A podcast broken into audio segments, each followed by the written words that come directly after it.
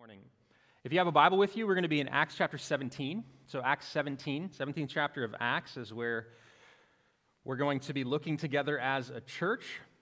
Uh, as you're turning there, I just want to say hello. My name is Lance. I'm one of the pastors here, and it'd be great to, to connect with you at some point. So, you could send an email or send a, or get a phone call or something like that. It would be fantastic. Um, let me explain before I read in Acts chapter 17 a little bit about what we're doing and why I'm turning here. We are in a three week period of time. This three week period of time, we might call it sort of, we're between sermon series. Uh, the, we use this word series to describe what we most often do. So, normally as a church, we preach what we could call expositionally, and that means that we teach through books of the Bible. We start a book, we start in the beginning, and we try to do the best that we can to be honest with the text and take it as it comes, uh, week in and week out, until we've exhausted it, until it's over. Well, until we're exhausted. Maybe not, the Bible's never exhausted. But that's normally how we teach. We go through books of the Bible. And then, of course, we have moments where we want to pause and consider the church calendar. So we did that for Advent. But then, every so often, there's a few weeks that are in the mix of that that I think are crucial or special opportunities. They allow us to consider and to think on things that are mainly of our own choosing. And so I think that these can be thought of in a particular way. In the past, if you go back, say, seven years or so, the way that I've thought about these sermons, these moments where we weren't in a particular book, and so the topic comes from more or less my heart or my desire or my thoughts for what we are to be. In the past, when I've taught these sermons, uh, I called them ethos. They're what I desire for our ethic to be. And ethos is a funny little word. Uh, ethos is a little word that basically just means a habit. It's something that we do by habit. And you know, the funny thing about habits is you don't have to think about them, they just happen. You have a habit of putting your phone in a particular pocket, so you always reach there, even when it's not in your pocket. Habits are the kind of things that make up the subconscious life, for good or for bad. So it's a way to describe people. If you get to know a certain family or a certain group of people or join a club, what you might be asking is what is their ethos here? What are their customs? What do they value? What do they do by habit? And so, that funny little word, enough on the little word, I, I think the point behind that is, is that we need to stop every once in a while and consider what is, what is the thing that drives us? What are our habits? If someone interacted with us for a period of time as a church, what are the things that they say? Oh, they do this so naturally, so obviously, so consistently, it seems as though it's habitual. This is just the way they operate. And so this morning, as we start this new year, after a year that more or less felt very holed up, very inward, very let's survive, basically forced that way by what was happening in the world, I want us to comp- contemplate an outward life. I want us to remember and to challenge us to see if it is true of us that we have a habit of caring for the lost, a habit of praying for people who don't know Christ, a habit of being consistent with what we know and say to be true. And what we know and say to be true is that Jesus Christ, in his coming, Emmanuel, God with us, in his living perfectly righteous life, in his dying to absorb the wrath of God for sin, and then in resurrecting to new life, that that truth is the defining factor, the dividing line of all human history. And that you never, ever, ever, ever meet a normal person we are interacting with eternal souls designed and made in the image of God. People who will graduate from this life to eternal life or to eternal damnation. That is the Christian message. That's what we've carried along for a couple thousand years now. And what I wonder is does that belief drive us to a habitually outward life? Are we moved toward others? Do we have a list that we keep in our pockets of people that we long to see grow into life in Christ. Last week, we talked about this new motive that we should all have, and Brent did a fantastic job, a super, super good job. Brent, I'm grateful for you being willing to preach, and I'm just going to drop this in. If you weren't here last week, we had one of our pastoral interns, Brent Shepard, who helps with college ministry and then runs our, a lot of our student ministry stuff. Um, he preached for us. And uh, I'm grateful that you were willing to do that, and I'm grateful for opportunities. Um, back in like 2000 something, when I was 22 and had no, uh, this is not going to be an insult, I don't want to hear it this way. When I had no reason or right to ever teach or preach to a crowd of people. I had a pastor who I knew for a long, long time invite me to teach. And it was one of the more defining factors for me. I remember just thinking, like, well, this is amazing. What am I going to do now? Now it's no longer theory. I need to actually put this thing into action. And so I thought to myself, who else has absolutely no right, or who would it be so foolish to ask to preach? And Brent, you came right to mind. So I hope I hope that it is a defining thing for you, as a deposit in your soul. Uh, I firmly believe that proclaiming and preaching the Word of God should be something that we foster in one another, and I thought you did a very, very faithful job. All that to say that the content of 2 Corinthians chapter 5 the content tells us that we have a new motive, right? And we're new creations in Christ. That means that we go around the world on a mission looking at other people saying, Are you new in Christ? Because if they're not new in Christ, they're old in sin. That's just the basic reality of our world. And so this morning, as an ethic, as a habit, I desire for us, this is something that I've prayed for us as Four Oaks Midtown from the beginning going back seven years, if you said, Well, what are the things that we're longing for? What are we praying about? Here's the little phrase. And we've considered this together. In fact, I think the last time we did this directly would have been nearly six years ago.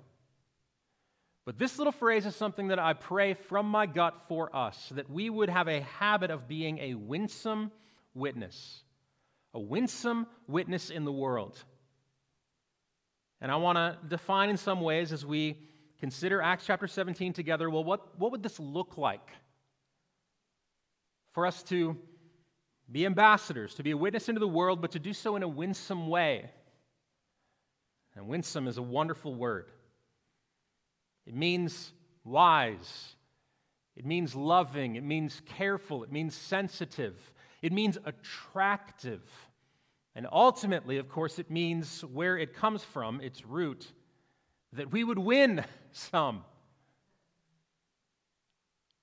And so, a winsome witness as an ethic for our life as a church, that in all of the craziness, and believe me, I'm living in the middle of a whirlwind of craziness. We all know this. Our hearts are broken and just watching the news for five seconds.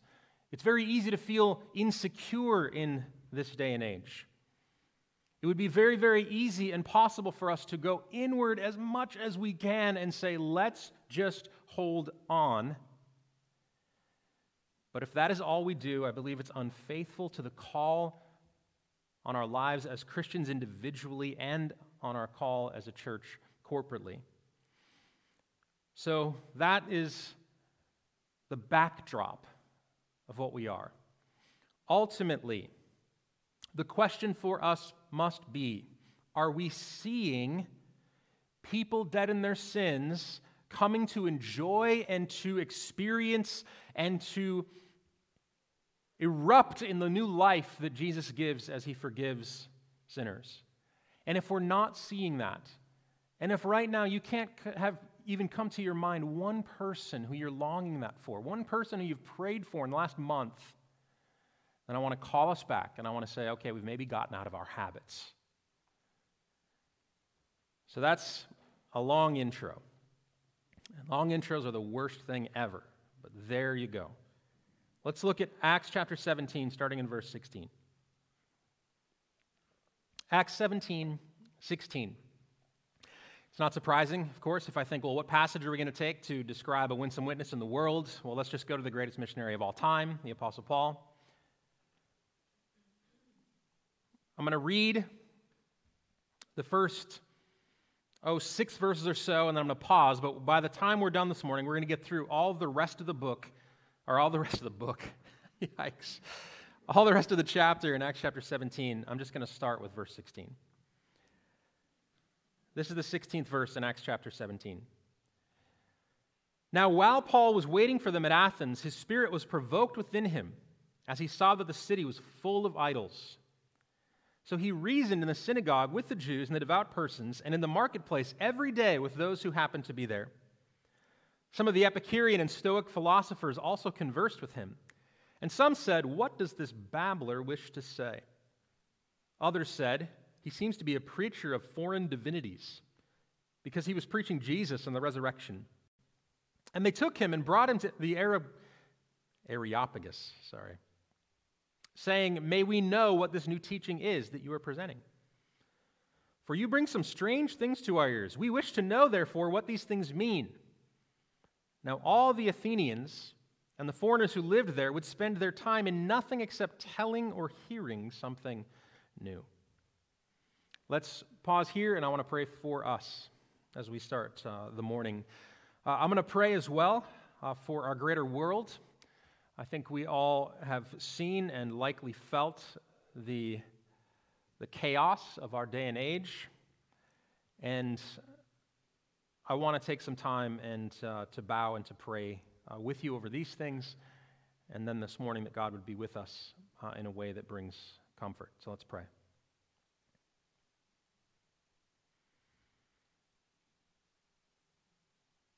God, I ask that you would be peace and you would be power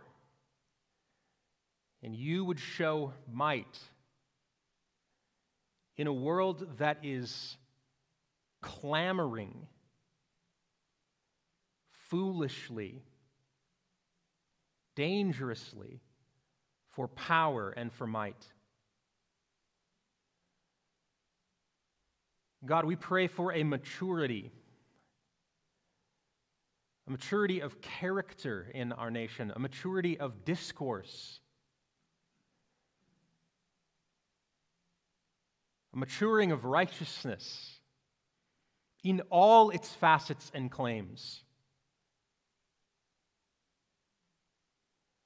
God, we pray for reconciliation where there is division.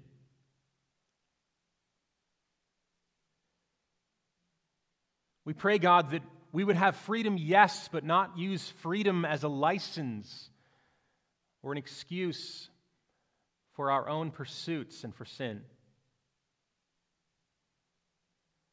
God, develop in us a love of neighbor. And more than that, God, would you develop in us the deep work necessary to not only love neighbor as self, but to do as Jesus taught us and to love our enemies, not to slander them or to speak against, against them as a kind of sport.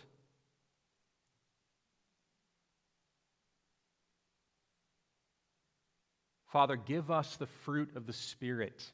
Keep us from being animated by petty and vain things, but animate us toward the gospel and stir our passion away from the trappings of this world, away from politics and toward the eternally true things. Help us to see not the temporal, but the reality of people and their position regarding Jesus.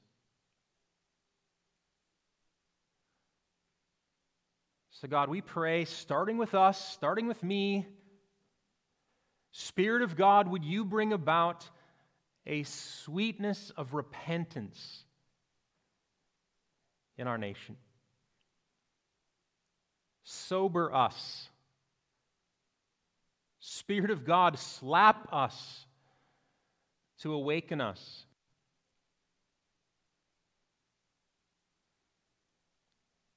We pray, God, that the good gifts, the good things that you've given us in this nation for hundreds of years, that they would continue. We pray against evil in all of its forms. We pray that as powers are transferred from one to another, that you would remind us that you are in control, that all of the, the justifiable and rightful fears in many different directions about our present and about our future, that these would be stilled. And that you would give us hope.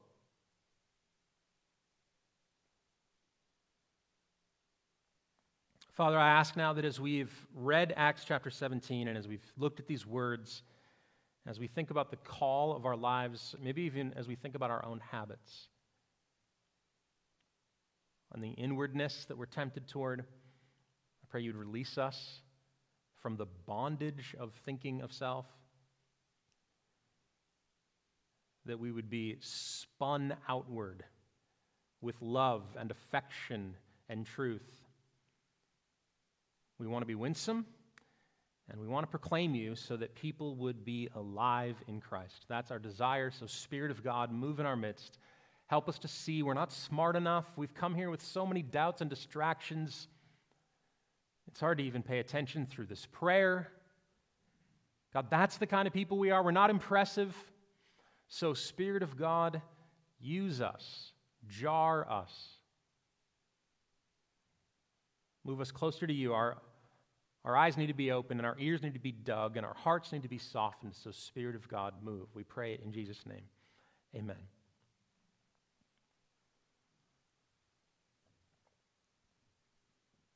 There's going to be a few ways that I describe what's happening in Acts chapter 17. There's a few different sections, and let me just describe this first one as what I might call gospel presence. The whole episode of Paul's opportunity to witness starts with a simple description that he was in Athens. He was there. His presence is what initiates the entirety of this section of Scripture.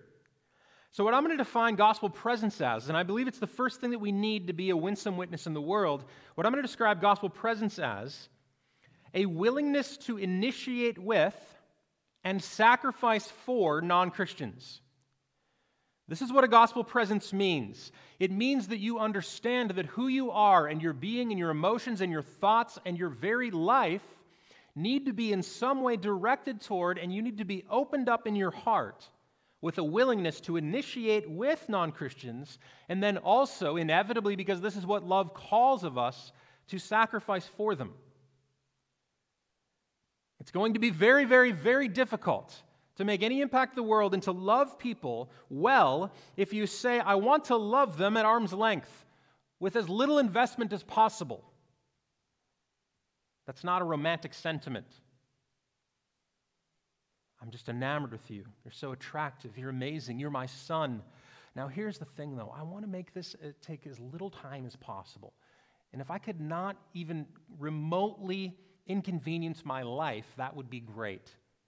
No one writes that on a Valentine's card. Love calls for presence and then eventually for sacrifice. So let's look at what's happening in Acts chapter 17.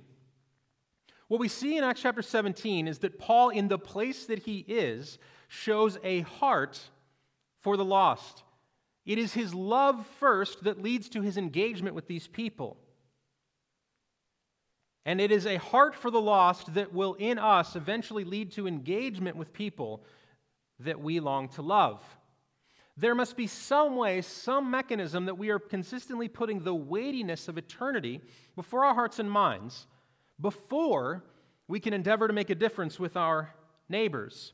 And what happens here is that the Spirit of God is moving in the Apostle Paul, and it tells us that as he's waiting for his friends, essentially, in Athens, his spirit is provoked within him. His spirit is provoked within him as he saw that the city was full of idols. Now, this provoking seems to be the work of the Spirit of God because it happened in Matthew chapter 9 in Jesus' life as well. It's not on the screens, but you might remember this, this moment. Jesus, it says, was going through all the cities and villages. He is teaching in synagogues and proclaiming, and he's healing diseases and afflictions. And then there's this moment in Matthew chapter 9, and we get this from firsthand witness experience. And so you can imagine Matthew looking across and Jesus lifts his head up from the work that he's doing, the engagement that he's in. He lifts his head up and he looks. He takes time to look around. And what Matthew sees, or what is seen in Jesus in this moment, Scripture tells us when he saw the crowds, he had compassion for them because they were harassed and helpless like sheep without a shepherd. Our presence, first and foremost, means that we need to open our hearts toward people. And the Spirit of God working in Jesus meant that he had compassion for the crowds as he saw them. He looked around at all of the craziness and all of the need and all of the dysfunction and all of the power and all of the preening and all of the pride, the poor and the rich, the healthy and the sick, and what he saw moved him to compassion. It turns out that the Spirit of God working in the same way, and the Apostle Paul led him to a similar conclusion. He looked around at a city that was full of idols, and he was provoked within him. This provocation of soul meant that he had to pause long enough to put his heart there. He needed to be present in some way.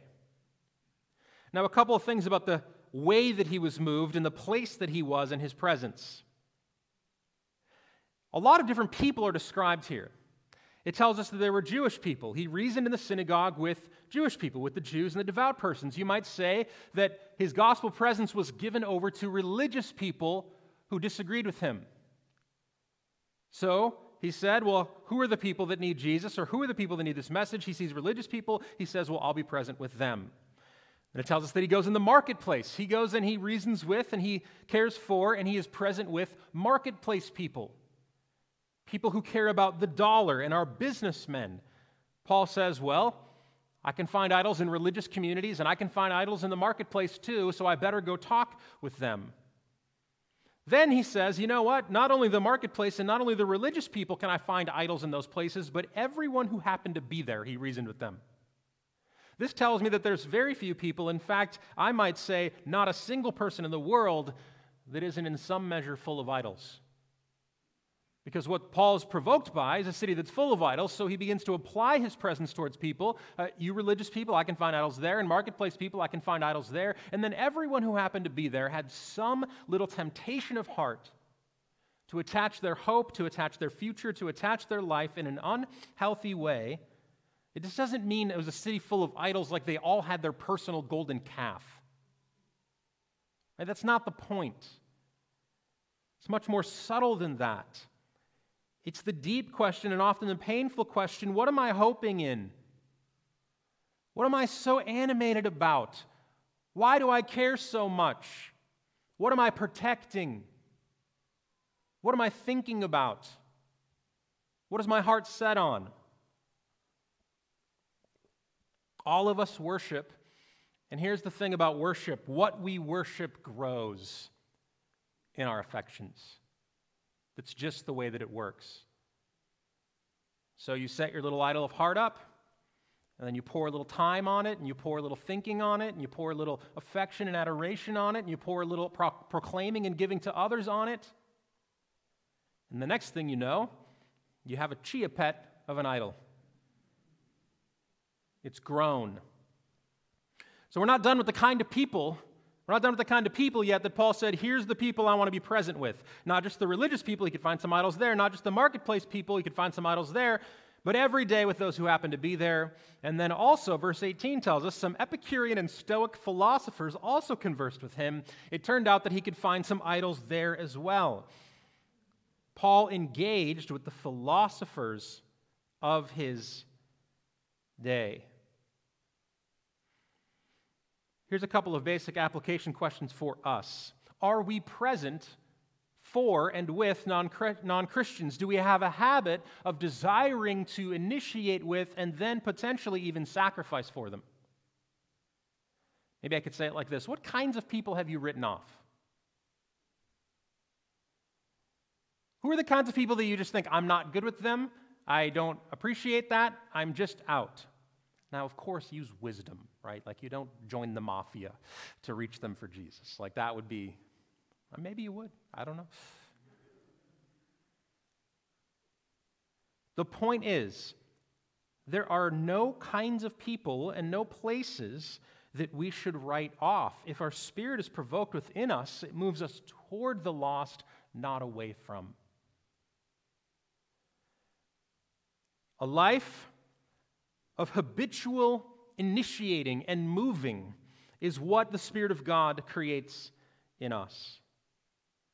Here's another basic question for you. Not only what kinds of people have I written off, but how about this? List the names of the non Christians that you know more than just casually or by introduction. I mean, what would the list look like? Here's my list of paper. These are the non Christians that I actually kind of know. I'll admit to you, I'm a pastor. I'm with Christians like you all the time, like my whole life. Sometimes, and this isn't, a, this isn't like a, a down on you, if you're a, a mom with however many little ones you have, you probably don't have very much time for any friends, let alone bumping into a bunch of non Christians. So don't feel guilty about this. But I ask you this question to say, over the course of time, even a simple list of, I'm going to write down the name of the non Christians I even know, because who else are you going to pray for? Who else are you going to hope to talk with? Who else are you going to give your love and affection and sacrifice for so that you may have an opportunity to say, well, what are your hopes and what are you, what are you wishing for? And do you know Jesus or do you hate him or do you care or do you even, I mean, who else are you going to start with? So, not as a guilt thing, but maybe just ask yourself, who do I even know? And in many ways, and at many times, and in many places, Christians have abandoned the lost rather than giving presence. So, for us to be a witness in the world, we need to be somewhat in the world. We need gospel presence. Second, and I'm going to start reading in verse 22. You know that as I read that first section, uh, these people invite Paul to teach them. He is preaching Jesus and the resurrection, and they're already, some of them, teasing him. He's a babbler. This is foolish. But some of them who just love to hear new things invite him to come. And so now he's at the unthinkable place. Paul has been given an opportunity to actually proclaim. Have you ever been there? You prayed for someone, you got to know them. Maybe for the longest time you had this generic theoretical idea of what if I ever shared the gospel with them and then the opportunity comes? And then you think, ah, where's the eject button? I, I don't know what to do with my hands. Like, I, why are you asking me these things? And so let's start reading in verse 22 and consider well, what does Paul say and how, what does he do? So, Paul, standing in the midst of the Areopagus, said, Men of Athens, I perceive that in every way you are very religious. For as I passed along and observed the objects of your worship, I found also an altar with this inscription To the unknown God. What therefore you worship as unknown, this I proclaim to you. The God who made the world and everything in it, being Lord of heaven and earth, does not live in temples made by man, nor is he served by human hands as though he needed anything, since he himself gives to all mankind life and breath and everything. And he made from one man every nation of mankind to live on all the face of the earth, having determined allotted periods and the boundaries of their dwelling place, that they should seek God and perhaps feel their way toward him and find him. Yet he is actually not far from each one of us, for in him we live and move and have our being. As even some of your own poets have said, for we are indeed his offspring. Being then God's offspring, we ought not to think that the divine being is like gold or silver or stone, an image formed by the art and imagination of man. The times in ignorance God the times of ignorance God overlooked, but now he commands all people everywhere to repent, because he has fixed a day on which he will judge the world in righteousness by a man whom he has appointed. And of this he has given assurance to all by raising him from the dead. I'm going to pause there. We'll save the last few verses. The next point. What I want to say now is something that we should long for, is what I'm going to call gospel fluency. And my hope would be that if you've been around Four Oaks Midtown for a while, that maybe you've heard these things before, and maybe you could teach this for me. But gospel fluency. And what I'm going to define that as is a mastery of the gospel and its contextual applications. Not just the content of the good news, which Paul clearly has, but he has thought long and hard enough and spun the gospel long enough to see the light shining through the spinning diamond and the way that it lands on the places around him. Gospel fluency means not only a master of the gospel, but then an ability to apply it contextually. He knows how to wield the gospel to fight all of the idols of the city. Some idols are good at hand to hand combat. And he's like, Oh, let me show you my karate gospel. Some idols are good at emotional manipulation. And he's like, Well, let me show you my therapist gospel, or whatever it is. You know, you see what I mean? He's a rock, paper, scissors situation. He always has the answer because the gospel is one truth with one Lord over all. And so, fluency in the gospel means that though we begin with the basics, we don't stop there. You know, one of my favorite ways to interact with companies is when I have a problem with their products. And believe me, this is already a harrowing experience. You know why? One of my favorite ways, is though? Chat. You ever been on a website for a company and they have a little chat feature? Contact us, little bubble. I love this. It's my favorite thing in the world. It means that I don't get out of control with my tone of voice. It means that I can still do other things while they're putting me on hold forever. But you know what else happens sometimes? Sometimes I get on one of those chat things, contact us. There's always these wonderful personal looking things, pictures of a person on there, and little hearts. We love you. Contact us. Chat. You know what I run into sometimes? I run into a robot. You ever run into a robot on one of these things? They're like, hello, how can we help your problem? Do you still have TV? I'm like, no, I don't have cable TV. I have a question about something else. What does the robot say? Here's how to fix your problems with TV. You just do steps one, two, and three. And then I'm like, now in all caps, I don't have a TV subscription with you. I just have a question about something else. The robot comes back and says, Has this fixed your TV problem? Thank you.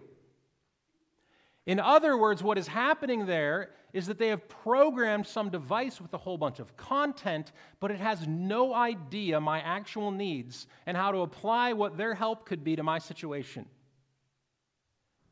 The robot is not fluent in my problems. Sometimes, not judging anyone, maybe most judging myself, or most judging Christianity as a, as a whole. I think sometimes we're not very adept, we're a little robotic in the way that we describe the truth of Scripture. And I think that sometimes it happens robotically because we don't have a willingness to learn. And I'm going to say this in a couple of different ways. We don't have a willingness to learn. I want to start by saying we often don't have a willingness to learn about the world around us and the people and what they're struggling with and what they think. And then I'll say this too oftentimes we don't have a willingness to learn the depths of the gospel. We got enough to get in, and then we just kind of stall out. And so, what Paul shows all the way through this is a genuine willingness to learn. He's waiting around. The whole passage starts. You know where his witness begins in this passage? With him sitting and standing and listening. He listens to the crowd and assesses. Look at verse 22. Paul was standing in the midst of the Areopagus. The first thing that he tells them, he wants them to know that he's been paying attention. Men of Athens, I perceive that in every way you are religious. For I passed along and I observed and I found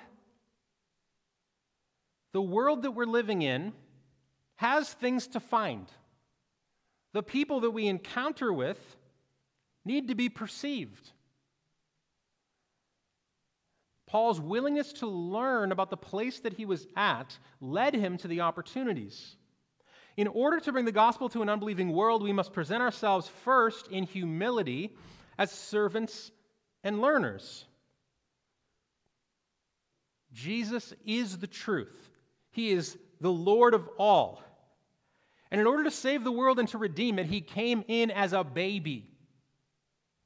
Some of us, some of the times, we would be better off, at least for a little while, to be a little bit more quiet when we enter those spaces so that we can learn. Jesus came and he started by emptying himself. And so Paul came and he started with observing, and he started with seeing, and he started with perceiving, and he started with listening. And what happens is, is that we begin to have avenues and inroads for love because we understand people's desires and their hopes and their failures and their sadness and their brokenness.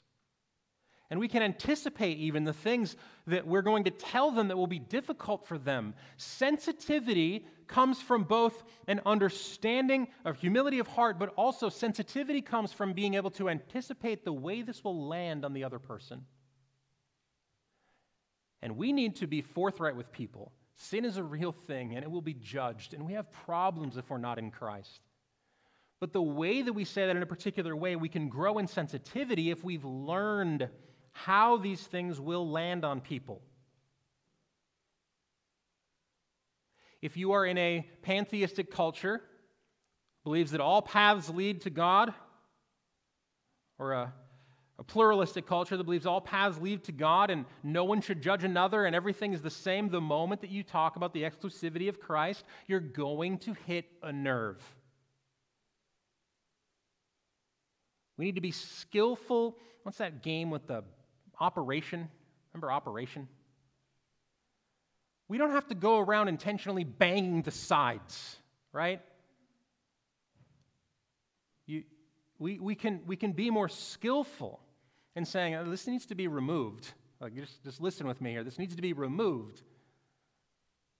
But I've learned. So, one of the things that we should do is commit ourselves to listening when we can.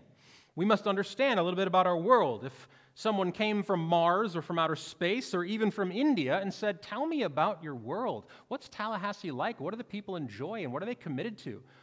What's America's problems? And that's, that's what a lot of people are saying right now. What's your problem? A, a lot of people would say this. What are our problems?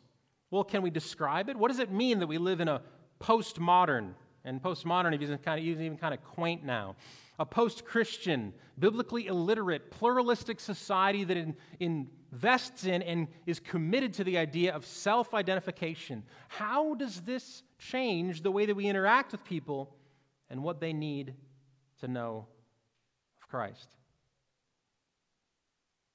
We're going to spend the next three nights on Sunday evenings, Sunday night church.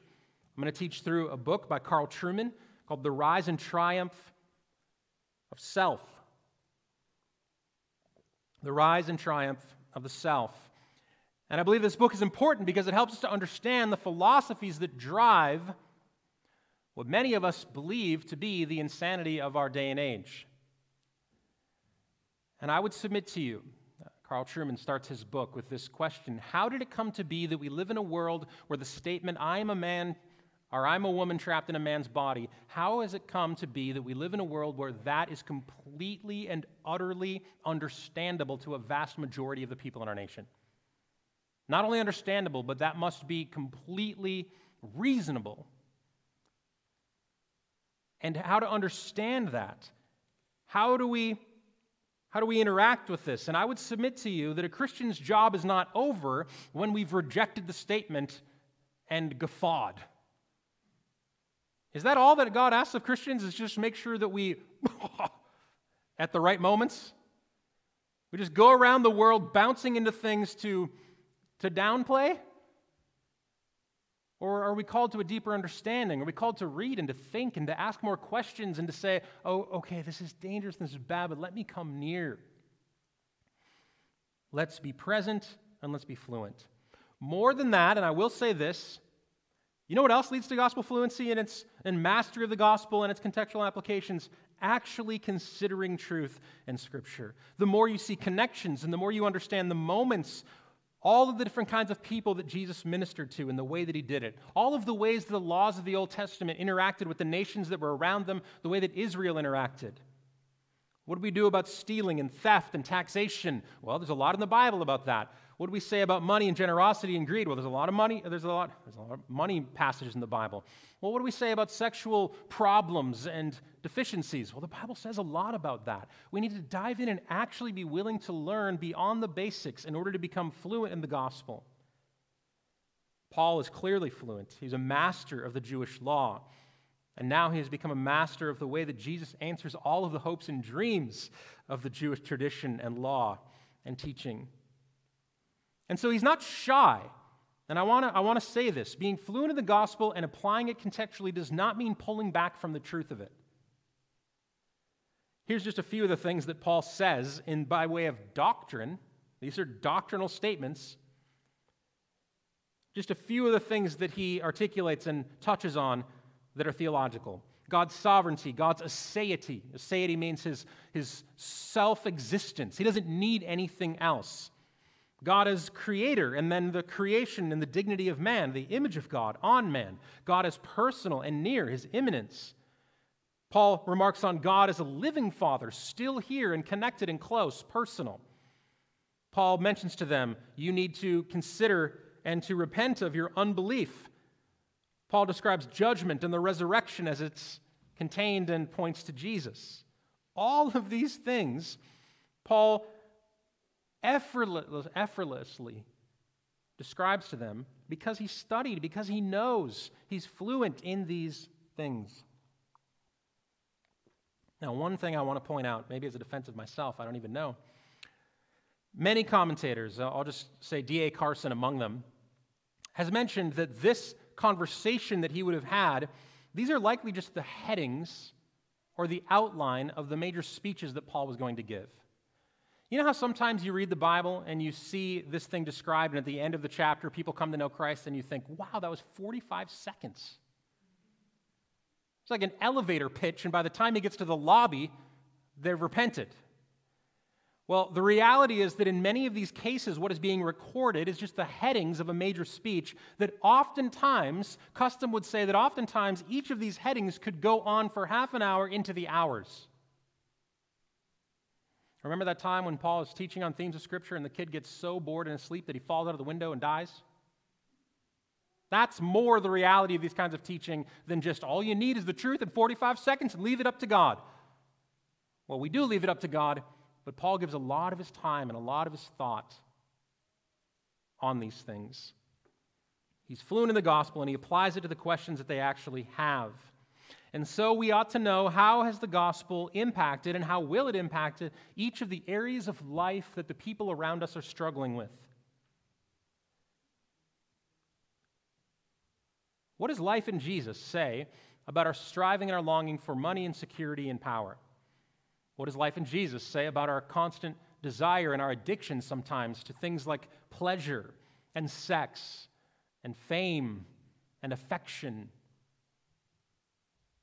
as we become more fluent in the gospel, we'll see connections between life and death, the life and death and resurrection of Jesus, and then all of the rest of life. Because ultimately, the life, death, and resurrection of Jesus speaks to and cures all that is in this world, or it does not. And for those of us who desire to be a witness, a winsome witness in the world, must realize that as we learn, we'll grow in our ability to speak. Let me read the last few verses of chapter 17 in Acts. Acts 17, starting in verse 32. Paul is present. He has been fluent, very adept, preaching the gospel, and then this is the result, starting in verse 32. Now, when they heard of the resurrection of the dead, some mocked, but others said, We will hear you again about this. So Paul went out from their midst. But some men joined him and believed, among whom also were Dionysius the Areopagite and a woman named Damaris and others with them. I want to pause here for a moment. And the word that I'm going to use is frequency. And how I describe a gospel frequency is a persistent commitment in informal and formal settings to speak these things despite opposition or risk. And maybe I could even say, despite opposition or risk, maybe just despite the evident fruit. I don't know about you, but is it comforting to know that Paul, the most amazing and most successful missionary of all time, preaches the gospel in a moment that, think, that seems unbelievable? They asked him to come do it. He gives these major speeches. It sounds amazing. And his results were at best mixed. There were some who called him a babbler when he started, and they only grew in their mocking as he finished. Here's a question no matter how present you are and how fluent you are in the gospel, are you prepared to, to be mocked? I mean, you're just going to be mocked. There is not a world where we get to live the Christian life and all of its distinctions and all of its claims, and then describe that to every single person, and we are lauded, and people pour confetti on us and say, Where have you been all my life? Everything you said right now is the best thing of all time. Thank you. And I know our hearts long for that because I want that. But Paul, the most successful, important missionary of all time, they only grow in their mocking of him. Then a few others, he at least gets them to say, Well, listen, we're not mocking you openly. We'll listen again. But, but, when we commit to a persistent proclamation of the gospel in informal and formal settings, despite opposition or risk, the hope that we have, this love that led us to risk the response of others. What's going to happen is that the Spirit of God will speak through the truth of the gospel and it will make people alive. Belief will erupt. He's naming these people, I think, because, the, because Luke believes that those who are reading understand who these people are. They likely went on to have a role or a position in the church. So imagine people that we know, right? So I'm writing, I'm describing a situation where someone is preaching the gospel and describing it, and then I'm like, yeah, but some of them actually believed. Among them are Brian Zhang of Pittsburgh. Among them. And this among them is meant to give confidence that when we persist, when love leads us not only to be present, when love leads us not only to learn and to become more fluent. But when love leads us to say, I'm going to risk right now, and I'm going to keep telling you this, or I'm going to step through, even though I'm fearful right now that I'm going to be rejected, that when we do this, people come to life. They come to life. This verse 34, and all of its sort of, well, it just wraps up the passage and all of its throwawayness, some men joined and believed. What that means is that some transferred from darkness to light eternally.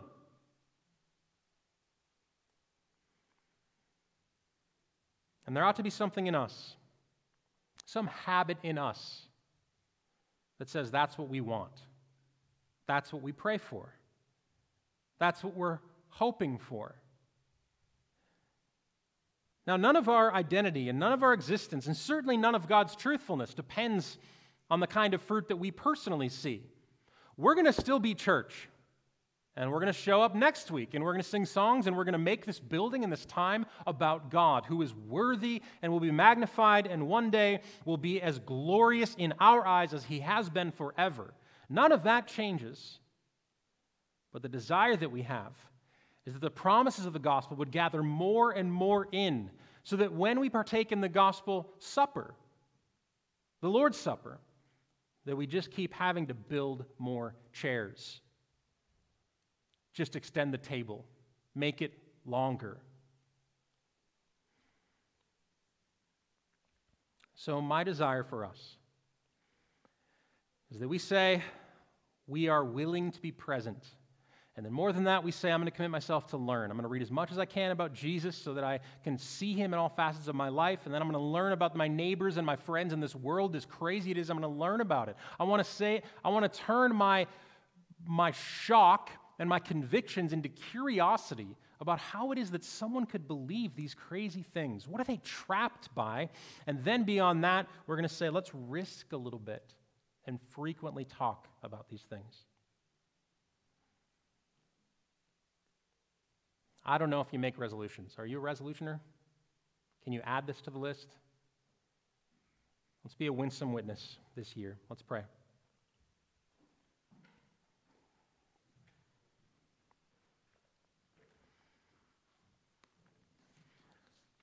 God, I pray and I ask that you would move us toward others. And in this category that Paul is witnessing in, there are Jewish and devout people there, so I don't discount this room. God, help us to pursue one another. Help us to speak the gospel and to see those who are teetering or dangerously close to shipwrecking their faith. God, help us to be present and fluent and frequent in calling them to Jesus. More than that, and beyond that, God, I pray in our own homes with our spouses, with the children that you've given, that we would no longer perceive or see anyone according to the flesh, but instead we would be ambassadors and a witness and do so in a winsome way. God, I pray for tonight and the nights to come on Sunday evenings as we try to understand the philosophies of our day. I pray, God, you give us insight. Help us to see what the gospel says and how it impacts and how it brings life where there's death. God, I thank you for our church. I thank you for the instinct that we have toward others. So many in this room that pray fervently for the lost so many in this room who are adept and committed and even risky in their evangelism. God bless them. May their number grow. Send us. May we be like Jesus, who saw the crowds and had compassion on them, but then told us as well to pray that workers would go into the harvest field. God, send us as workers, and then beyond us, send even more. Jesus, you are worthy. Worthy is the Lamb who was slain to receive the just reward of his suffering. So, Jesus, gather many in. We pray this in your name. Amen.